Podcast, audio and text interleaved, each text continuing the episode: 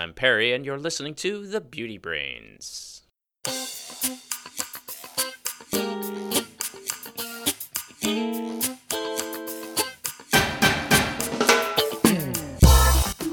Hello, and welcome to The Beauty Brains, a show where real cosmetic chemists answer your beauty product questions and give you an insider's look at the cosmetic industry. This is episode 207. I'm your host, Perry Romanowski, and with me today, my co host and most traveled cosmetic chemist in the industry, Valerie George. Valerie, you at home right now? Hey Perry, I am home in LA, finally. Uh, all right. Well, Valerie, on today's program, we are going to talk about a couple of beauty industry news stories and then answer your questions about whether uh, an expensive skin serum is worth the money, even when it's produced by a pharmaceutical company, whether hot water is more damaging than hot styling devices to your hair, if nutrition pads can work to deliver actives whether a shampoo or conditioner ingredient can make your hair grow faster, and finally, if there is a bar shampoo or bar conditioner that works as well as the stuff out of the bottle. But before we get to that, why don't we have some of that famous inane chit chat that we always have? How's it going, Valerie? I'm okay battling a cold. Oh, sorry to hear that. Hey, some news, Valerie. I'm coming to LA on January 31st. Oh, how exciting! Yeah, maybe we can do an uh, Instagram story or something uh, over that weekend, uh, if if I even see you, or or maybe we could have like a Beauty Brains meetup somewhere in LA for people who might be around. Yeah, well, I, I think we can definitely do that. Uh, of course, uh, I know you're coming into town on a Friday night. You're going to be here for Green Beauty Night by the Eco Well in LA on Saturday, February 1st. maybe we could do a little get together at a hotel bar or something like that if any of our Beauty Brains fans live in LA and want to come meet us. Oh, absolutely. Yeah, my evening will be free on both of those nights. So, well, we'll work out the details and let everybody know, right? Yeah, we'll have to see. Uh, driving around LA on a Friday night is like m- murder. So oh. it's awful. It's absolutely awful. So I'll I'll toy with what part of town we can connect in and maybe we'll just do an Instagram live yeah, well, we could just uh, take public transportation there, right? yeah, that doesn't really exist in LA. It's like a car city. Oh, I, oh, I get it. All right. Yeah, and I promise I won't be contagious by then. Well, we have a big show today. Can't wait to get started. Yeah, let's uh, let's hop on to some beauty science news.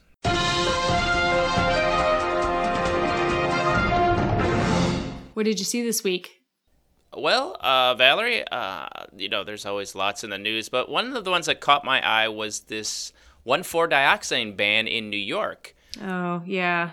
Uh, this was uh, in a few places, but I saw an article kind of describing what happened in Chemical and Engineering News, C&EN.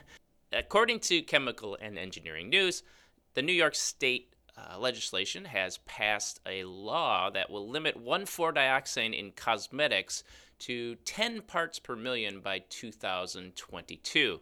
Even worse than that, Perry. What's worse? Even lower? After, yeah, even lower. Oh, so after 2023, it goes down, what, to two parts per million? Exactly.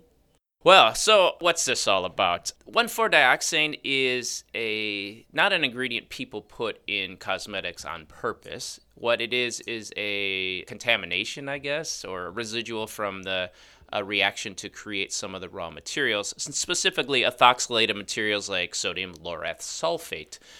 Um, and what the, the problem is that 1,4-dioxane has been implicated in as being a carcinogen. And so you'll see these NGOs will complain about 1,4-dioxane being a carcinogen and cosmetics are carcinogenic. And of course, the amount that's in cosmetics is minuscule or at least really low. And there's never really been a concern about it as far as safety goes until now. Now, this uh, legislation is getting passed, and it looks like this could significantly impact uh, formulations like shampoos, body washes, and products like that. Yeah, so 1,4-dioxane, as Perry mentioned, is an impurity in the ethoxylation process of surfactants or emulsifiers. And they usually, they being the manufacturer, when they're uh, manufacturing these ingredients, they vacuum strip the 1,4-dioxane off at the very end to lower the content of it. Vacuum stripping means that 1,4-dioxane is a volatile compound and uh, they they sell it to you. And kind of worldwide, the national, the international level that's accepted is about 10 parts per million. That's globally what is agreed upon. 1,4-dioxane is on Proposition 65, which is that regulation in California that says basically if you have this in your product in the state of California, it's known to cause cancer. But the thing about 140 dioxane is there's actually a safe harbor limit, meaning there is a dose at which under that dose 1,4-dioxane is considered safe. And that's 70 parts per million exposure every day for 70 years. And then one in X amount of people uh, may have cancer or something like that. It's, it's, a pretty low number. So the risk of being exposed to 1,4-dioxin in your product products and having any adverse health effect is extremely low. Yeah, and I was looking. Uh, it turns out that there's a, an organization called the Citizens Campaign for the Environment, and they went through and they tested a bunch of products that are on market for 1,4 dioxin levels. Now, they posted everything in parts per billion, but I was looking at, and, you know, most shampoos that they listed were already under 10 parts per million of this. For example, uh, Suave Body Wash was at two parts per million. Um, Pantene uh, shampoo was at five parts per per billion per million. Uh, so it looks like a lot of formulas are already that low. So maybe this legislation isn't going to have much impact on those. Although when they get down to like one parts per million, then that will be a problem.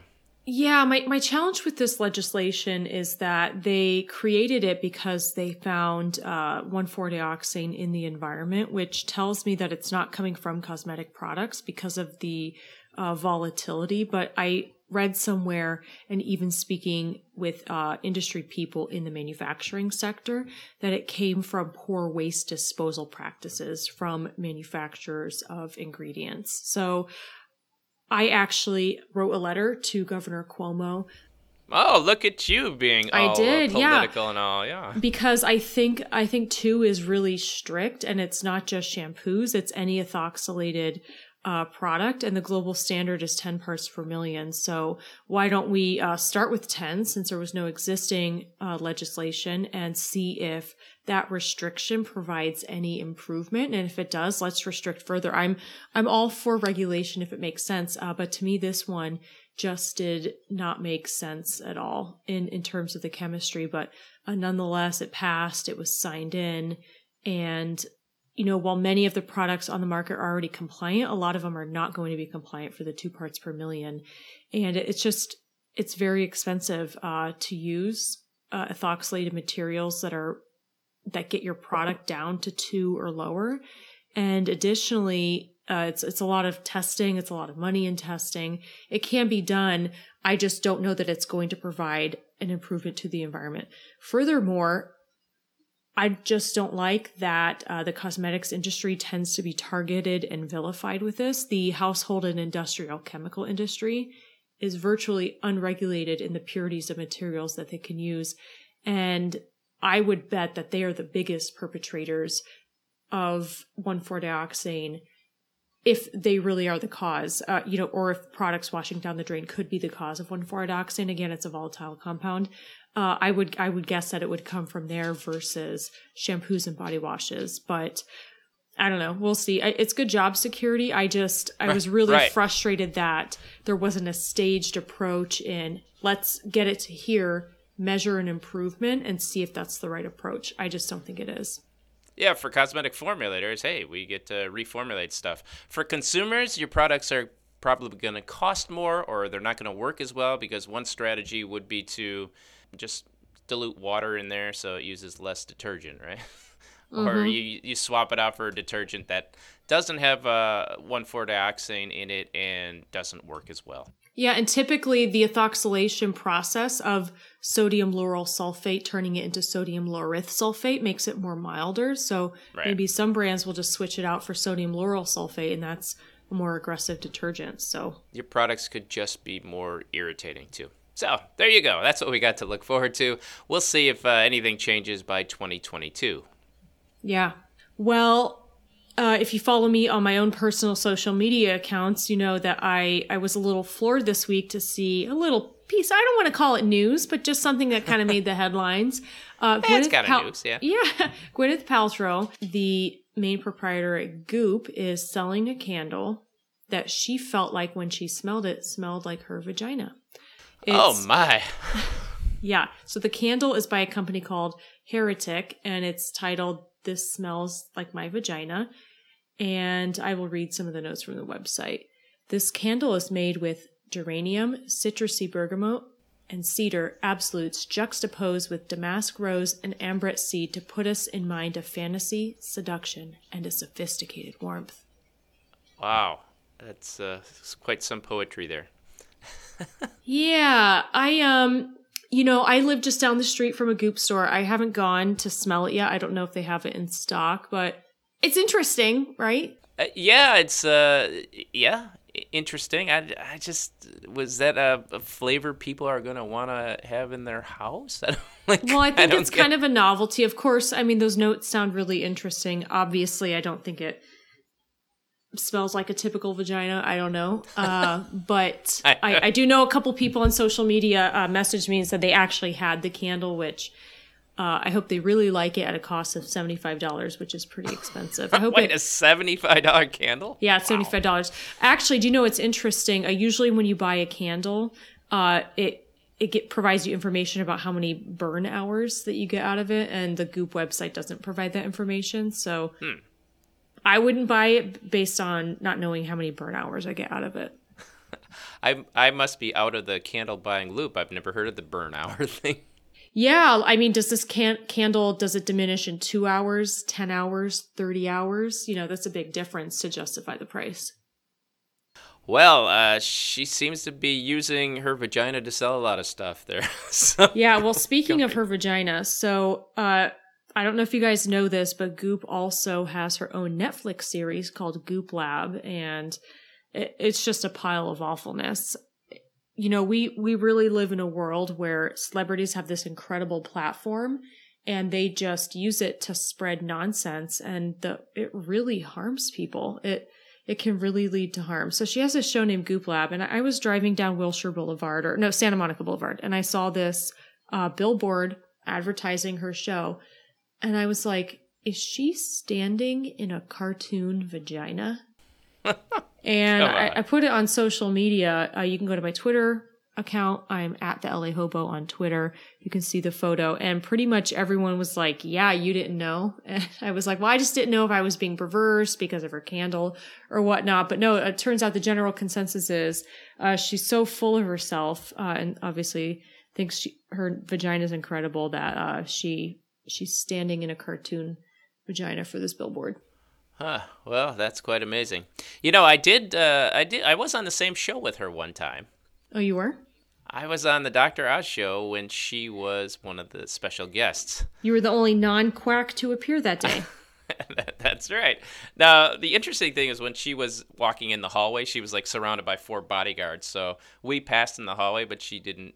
Uh, You couldn't even say hello. Like usually when I was on that show, I could see the other people who were on the show, but hers, she was kind of, uh, she was kind of blocked. But apparently, she's uh, leveraged that into this whole new Goop brand. yeah.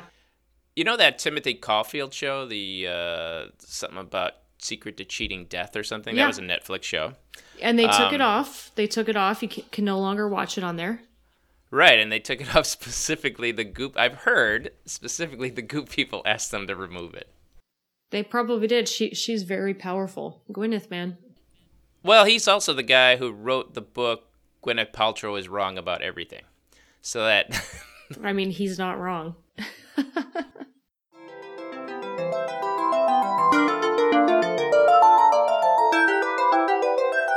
All right, let's talk about uh, a little social media scuttlebutt that we have. Uh, Valerie and I have this uh, feature that we have on Instagram called Change My View. It's the Change My View series. Uh, that you can find on the Beauty Brain Instagram account. Incidentally, you can also follow us on the Beauty Brains 2018 on Instagram.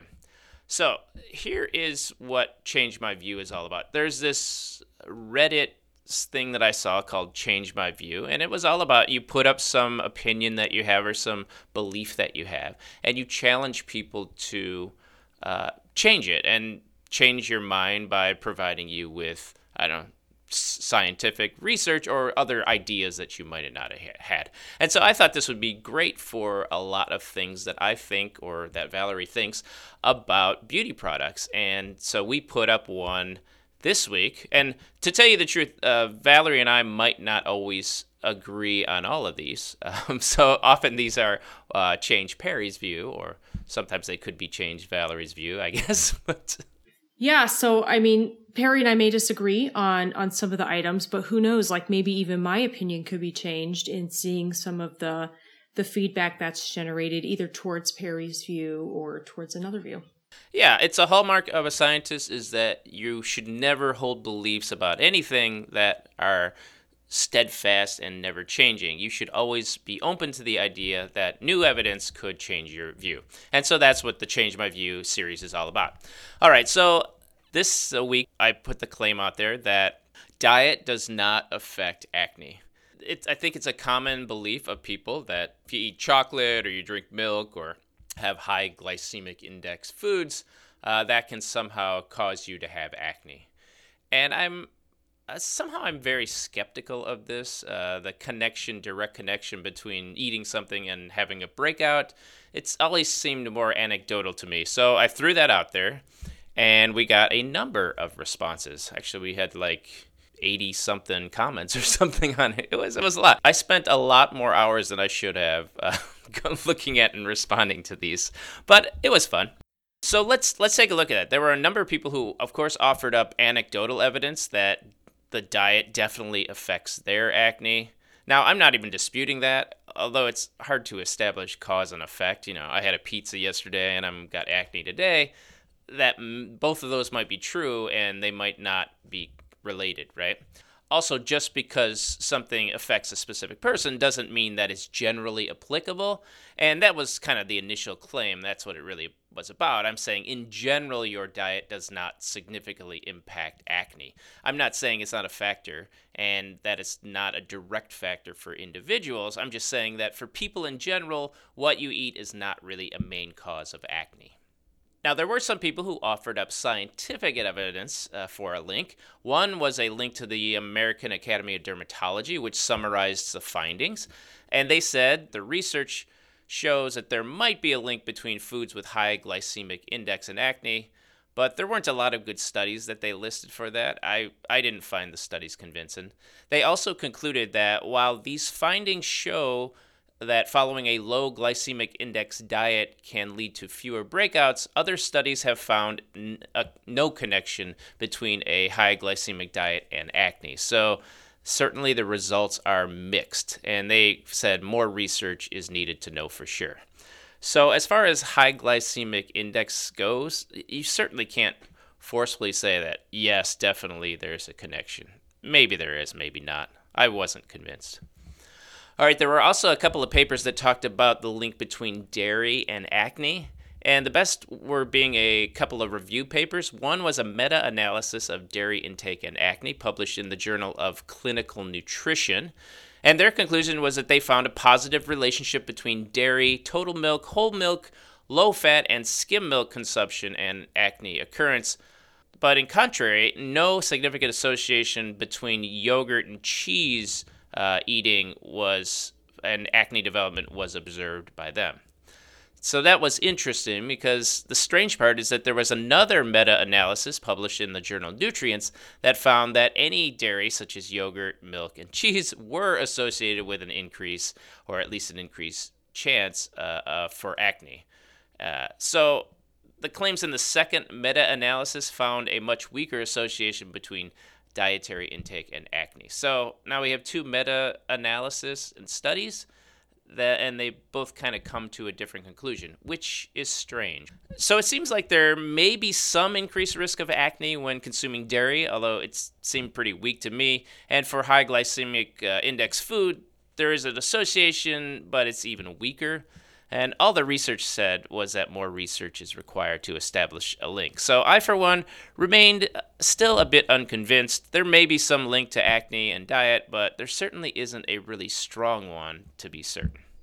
Yeah, it's interesting. There are so many studies online, and there seems to be this dichotomy between the two two thoughts that yes, diet does impact acne, and no, diet does not. And really, both parties say more research needs to be done. It, it's so complex, and because everyone has some sort of different response to food metabolism, uh, really it it's hard to be conclusive. And that was something interesting that I learned um, in the papers was that at one point in history we thought there was a link and then at another point in history we said no there's not a link and then now people are saying well we need to rethink the link but there still is no evidence on either side that uh, there is a, a correlation or a causation. So I think more to come, but definitely a lot of research is being poured into this. The anti acne market is a huge one. And I, I don't think it's that people aren't doing the research. I think that this is just a really complex topic. So it'll be really interesting uh, to see how this unfolds over the next few decades. Yeah. Now, thanks to everyone who participated in the discussion. I really enjoyed doing a deep dive into the studies looking at that. I my mind really wasn't changed that much, and if you're out there eating French fries, feel free to. It's probably not causing acne. Yeah, but also, I, I mean, you know, you know your body the best. I will play devil devil's advocate here. If if you feel that your skin does change uh, when you eat a certain food or you do a certain thing, you know your body the best, good for you. Uh, just avoid that, but that doesn't mean it's applicable to everyone. I absolutely agree with that. All right, let's move on to some questions. Valerie, why don't you take the first one? All right, we had a question come in. Does hot water damage hair more than hot styling devices? Well, if one is just considering heat as the mechanism of damage, the heat from hot water will not damage hair as much as heat from a styling iron. Hot water from the tap in your bathtub maybe runs about 140 degrees Fahrenheit, maybe less, while the heat from a thermal styling iron can get as hot as 450 degrees Fahrenheit, which I think is really crazy. Um, wow. I only yeah. put my iron to 400. I'm just, just kidding. Not kidding. Do they have, uh, that's is there like hot. a little dial on there or something where you can set the temperature? Well, it depends on the iron. Some have a a, a digital put readout, and you can uh, hit the plus sign and get to the temperature that you want. Uh, some just have like on or off. Uh, really just depends on the iron that you have and the technology it's using. But yeah, I, I even saw an iron one time that advertised it goes up to 500 degrees Fahrenheit. And I was like, wow. that is crazy. Uh, because all of this, even 450 degrees, is hotter than the temperature at which hair denatures or melts. So, well, you can use those products to uh, not only do your hair, but also toast your bread. yeah. Yeah. So, uh, hair does start to denature and melt uh, just above 400 degrees Fahrenheit. So, uh, when you put the iron on the hair uh, or near the hair and it, it's super hot, it starts to heat up the hair shaft, and the proteins and the crystalline or bound water in the hair uh, start to absorb the heat and uh, take that on. The water that's in the hair is converted to a gas, which is steam, and the proteins uh, start to denature and lose their intrinsic shape.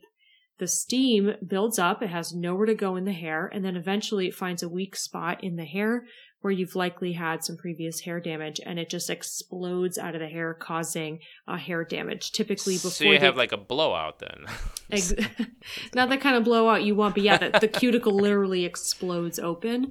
Yeah. Oftentimes, you can see uh, cracks and fissures if you look at the hair under a scanning electron microscope, or even kind of like a blister, but it's really just the cuticle bubbling open and it hasn't um, exploded yet.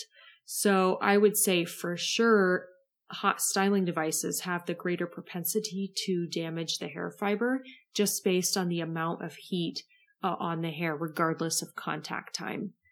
Now, if you ignore temperature from the equation and you look at water, water by itself is also really damaging for the hair. The fibers swell in the presence of water, which then lifts up the cuticle. And then when the hair dries, the water goes out of the hair and back into the atmosphere. The cuticles don't necessarily lie perfectly flat again. And repeatedly getting your hair wet, even just by nature of showering or bathing or humidity, uh, will lead to damage over time. Additionally, some water soluble components in the hair, like hair color, artificial hair color uh, can dissolve out of the hair. So I would say that thermal styling, because of the nature to which we heat our tools, you know, 400 degrees Fahrenheit, 450 degrees Fahrenheit are incredibly uh, damaging to the hair. Water is also just as damaging uh, to the hair, but in a different way. So really, water versus heat are two different types of damage that you can't compare, and hot water just can't get hot enough as a thermal iron. Yeah, it seems to me that if you're looking at the damage, getting your hair wet will overall damage your hair. Like it's going to damage along the entire strand.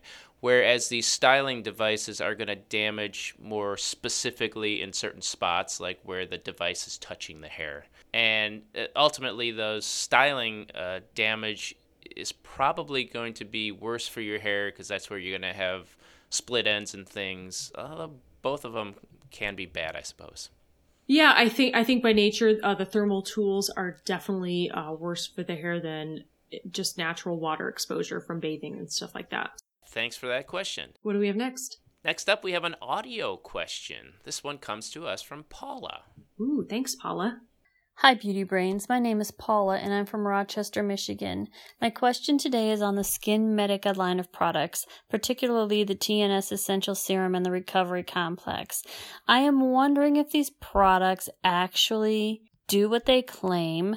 On the TNS Essential Serum in particular, it says that it can strengthen sagging skin through antioxidants and peptides, and there's also some mention of a growth factor in the product. I am just wondering if this product is worth the money. It is, is very expensive, and I'm just wondering if those ingredients actually do what they claim. Thank you. Wow, $281 for one ounce of product. That's how much this SkinMedica TNS Essential Serum is, which I think is amazing. And uh, makes me wonder how much do you think they really sell? I mean, I'm just blown away by a product that costs that oh much. my gosh, you know that's even out of my price range. like usually if a product's expensive, I'm curious. This like exceeds curiosity. And that's only for one ounce of product, which was interesting. All right, well let's let's look at the uh, let's look at whether it's worth the money. Um, of course, I'm cheap, so I, my initial answer is just no, it's not. But but let's look at it more more logically and more critically.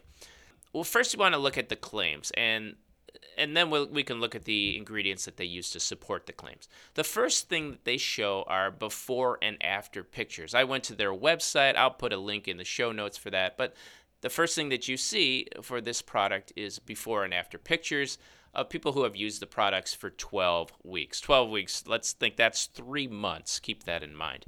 And I have to say, even though I'm not a fan of before and after pictures because they're so easy to manipulate, I was still really not impressed with the pictures that they did show. They actually did a pretty good job of making the before and after have the same lighting and the same positioning, so that worked pretty well.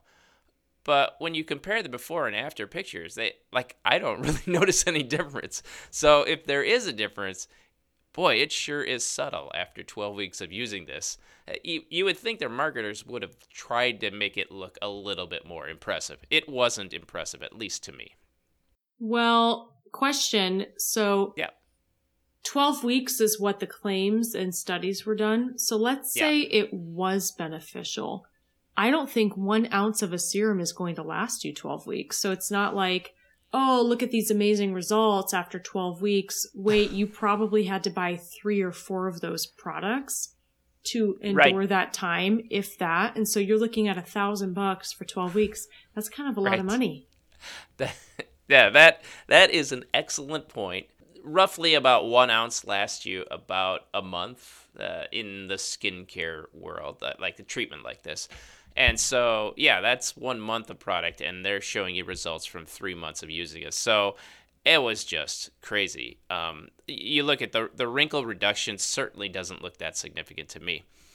On the next, uh, oh yeah, next after that, uh, before and after pictures, they then have the claim that 92% of users rated their skin more youthful looking. I mean, if you had just spent $300 on one ounce of product, you certainly are going to look for any improvement that you could see, right? Well, not just that, but I would definitely say I had improvement so I wouldn't be embarrassed. Right.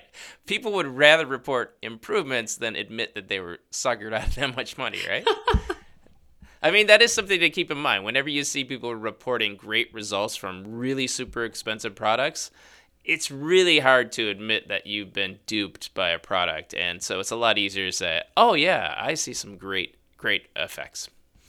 All right, so on to the main uh, claims. One of them, the claims, is that it reduces the appearance of fine lines and wrinkles. Have you ever heard that before, Valerie? Ugh, only like a trillion times. I know this isn't even a special claim. It's just it's the one that you know much less expensive products are making this one. In fact, every anti-aging product claims that it's going to reduce the appearance of fine lines and wrinkles. You certainly don't need to spend 300 to $1000 to get that effect. Uh, another claim that they had is that it enhances skin texture and it enhances skin tone. Well, these claims don't really mean anything in particular any product could claim that it enhances skin texture and tone because the word enhance is one of those wiggly weasel words where it sounds like they're saying something specific, but they're not really saying anything specific at all. I mean, what do they mean by enhance?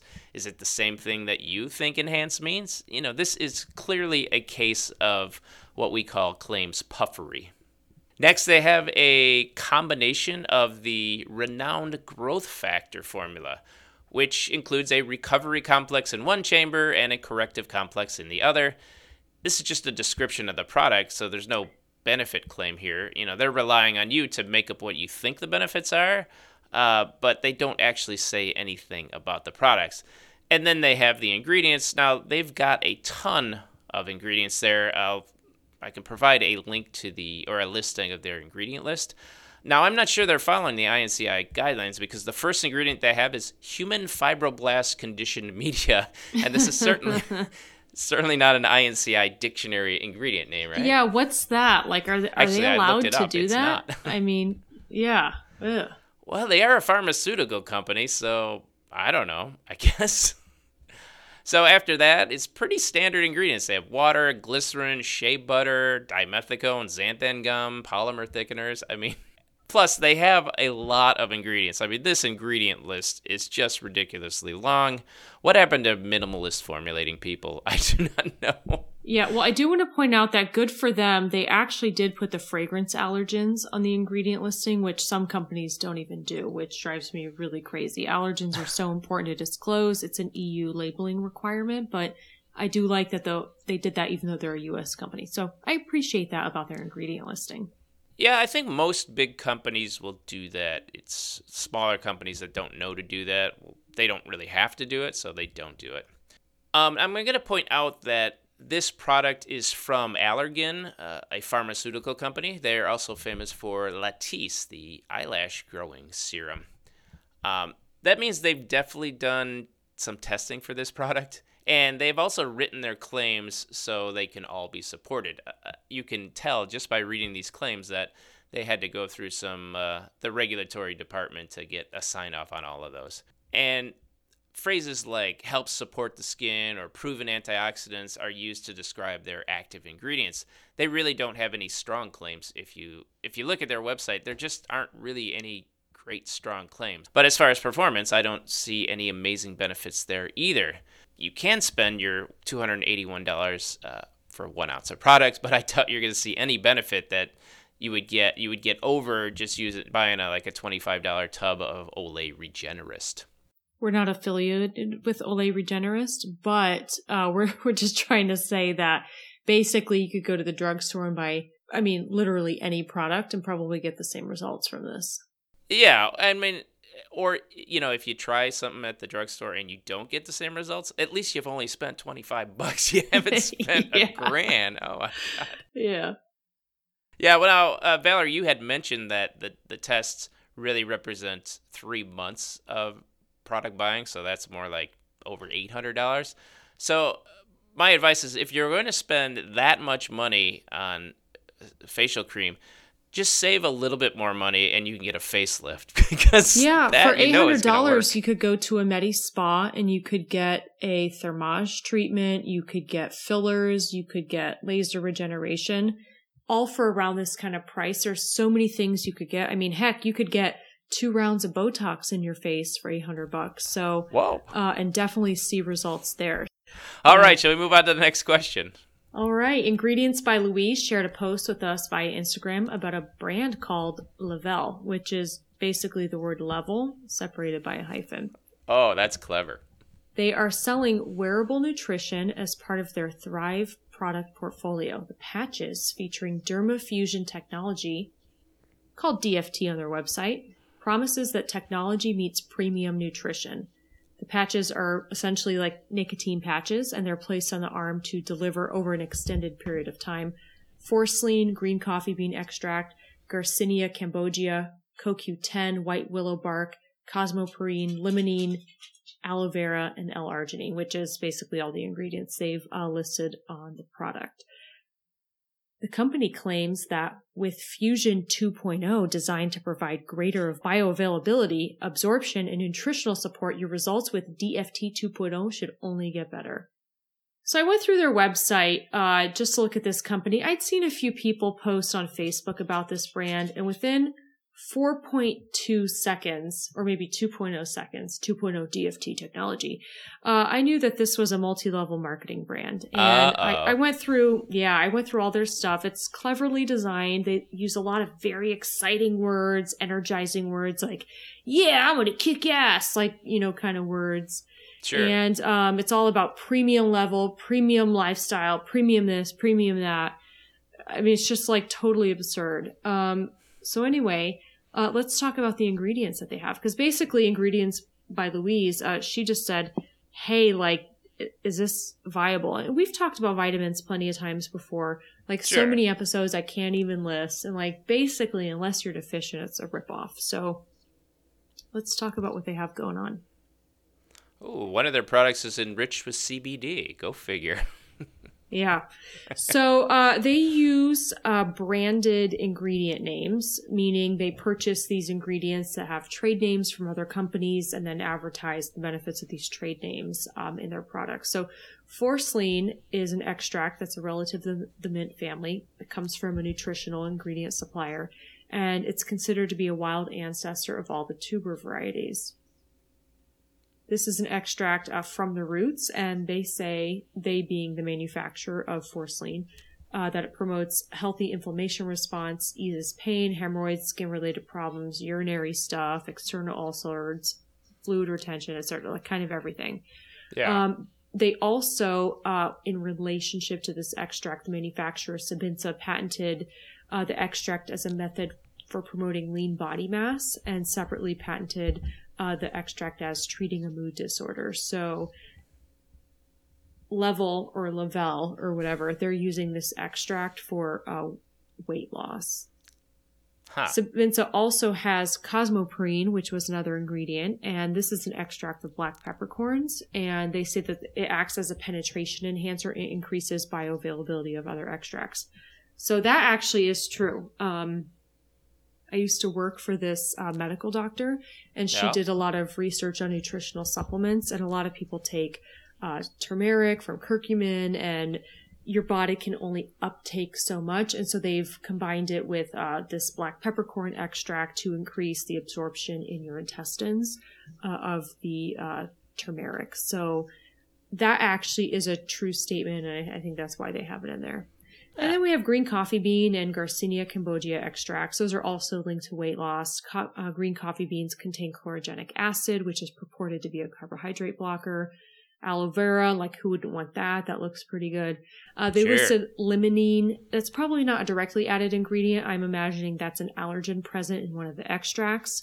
One thing that we've touched upon a little bit in the show is that uh, allergens don't exist only in fragrances. Botanical extracts from plants also contain allergens and only recently in legislation in Europe are at least the toxicologists I use. They say, Hey, you need to do an allergen study on your botanical extract. I know it's not a fragrance, but we need to know what allergens are present in there. So I'm guessing that that's why they listed that. Yeah, probably. So knowing the patch has all the ingredients, will it help you experience and reach peak physical and mental levels?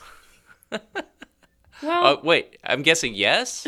well, I'm going to say probably unlikely. I yeah. I, I don't mean to be rude, but just going through this site, it just felt like so testosterone fueled and like I don't know. So you didn't any- feel leveled up. We're awful. Oh my gosh. Uh, anyway, honestly, it's probably unlikely. I was able to find, I spent a lot of time looking through studies about dermal absorption in relationship to vitamins and, and other components. I found a lot of studies on some of these ingredients being uh, for wound healing and, um, the research ultimately just showed that your body through your skin topically actually absorbs these components or at least some portion of it not some portion of it. of it. yeah and yeah. then it gets into your bloodstream and then goes to the rest of your body the research just isn't there and let's say we assume the ingredients can penetrate the skin yeah. we don't really know what kind of levels not pun intended not right, what, unintended all right. We, we don't know what right? levels are being used uh, to know that. Let's say even if 100% of them were um, absorbed by the skin, can your body metabolize them and have any effect? At the end of the day, and going through all the claims, all the all the language is very vague. They rely on studies associated with this, these ingredients, not that they've conducted, but that just are anecdotally there, or maybe, oh, there was a study in 1971 relating green coffee beans to whatever.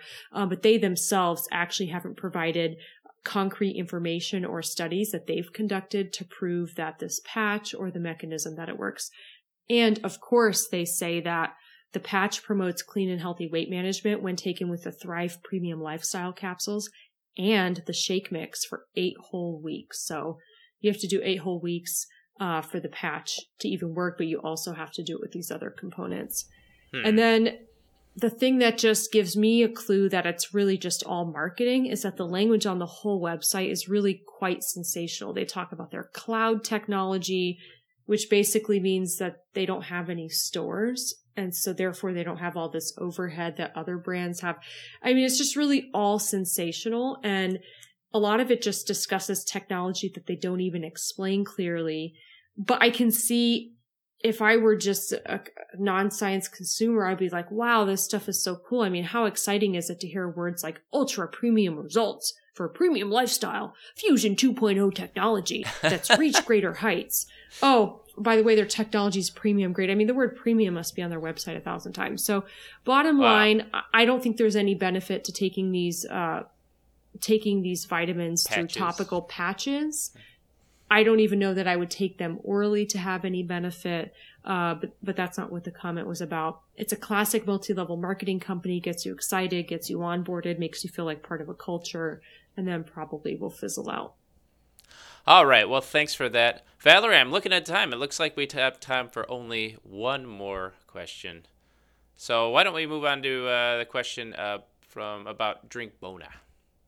All right. One Drink Bona asks, I'm a hairdresser that loves listening to y'all.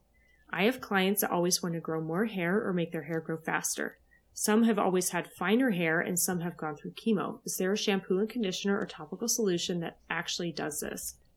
Is there one that is the best? Thank you so much.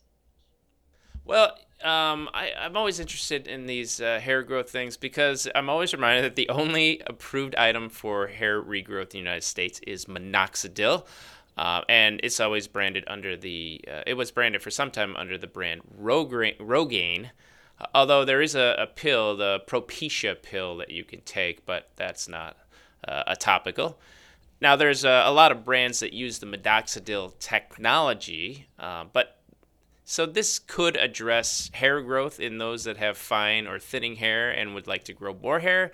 And because hair loss is complex, it, it doesn't work for everyone. In fact, minoxidil only works for about uh, two thirds of the people who use it, like 67%. So a third of people who use it will get no effect. But I'm not sure how that affects hair growing faster. Yeah, I don't think it does. So, about your chemotherapy patients, if someone has gone through chemotherapy, the good news is that once the chemotherapy treatment stops, usually the hair immediately starts to grow again. So that's great news. The hair may come in a different texture than it was before. It could be frizzy. It could be curly if the hair was straight before. And this is because when the hair fell out completely of the follicle and the follicle stayed dormant for some time, the follicle actually collapses in shape and becomes a little bit elliptical. And as the hair, new hair grows through, uh, the follicle regains its shape as the hair pushes through and it may normalize over time or the hair texture may permanently change. But the good news is the hair should grow back. If you have had chemotherapy, the most important thing you can do is to keep the scalp clean. And I would avoid using conditioners or styling products on the scalp. You want to keep it free and clear. I would choose a really gentle shampoo. I have a dear friend that went through chemotherapy, and she also mentioned to me at one point in time that she found that a warm compress on the scalp helped relieve uh, the itching that the skin had as as the hair was coming back through. So uh, you could also try that. If you do want your hair to grow faster, uh, I would not recommend using a hair regrower like minoxidil without consulting your oncologist. Uh, hair loss is complex for many reasons, and chemotherapy is one reason that your hair falls out. And I am not sure that minoxidil may resolve that mechanism as to why your hair fell out. And uh, because minoxidil is a drug, despite an over the counter drug, I, I, really would recommend consulting uh, your doctor before you start taking it. Absolutely. Now, if your hair is slow growing or it seems slow growing to you, that could be due to some sort of vitamin deficiency, then maybe taking a multivitamin is going to help make your hair grow faster. But you know, if you're not deficient in vitamins and your hair just grows at the rate that it grows, taking more vitamins is not going to help your hair grow faster, and you're just going to uh, dispel the uh, vitamins uh, mostly through your urine, I guess, right? Yeah, and two, like, I mean, to me, if you're not deficient, you're just peeing them out. Why, why make it harder for your kidneys? You know, just don't take them. That is a good point. All right, I know we promised that we were going to get to a bar shampoo question, but we're going to save that for next time. Thanks everyone for listening. If you get a chance, go over to iTunes and leave us a review, preferably five stars and po- positive words. That will help other people find the show and ensure we have a full docket of beauty questions to answer. And we mentioned our social media accounts. You can uh, get us on Instagram at the Beauty Brains 2018. On Twitter, we're at the Beauty Brains, and we have a Facebook page. And of course, Valerie has her own Instagram page, as she's always keeping up, and, and Twitter, is, which were mentioned earlier, right? Yeah. You can also follow me there, cosmetic underscore chemist, and at the LA Hobo on Twitter. I'm always so jealous that you somehow scored cosmetic underscore chemist. Nice job. it was good timing. It was good timing. Yeah, it was. Hey, you know what? The Beauty Brains are also on Patreon. If you want to show support to the show, Patreon is the best way to do that. This will help keep the show ad free and is the best way to keep financial bias out of the show. I know we mentioned Olay Regenerist, but P&G is not paying us to say that. Uh, so if you like what we're doing and you want to see us keep doing it, go to patreon.com slash thebeautybrains and subscribe. Thanks again for listening, everybody, and remember, be brainy about your beauty. Thanks, everyone.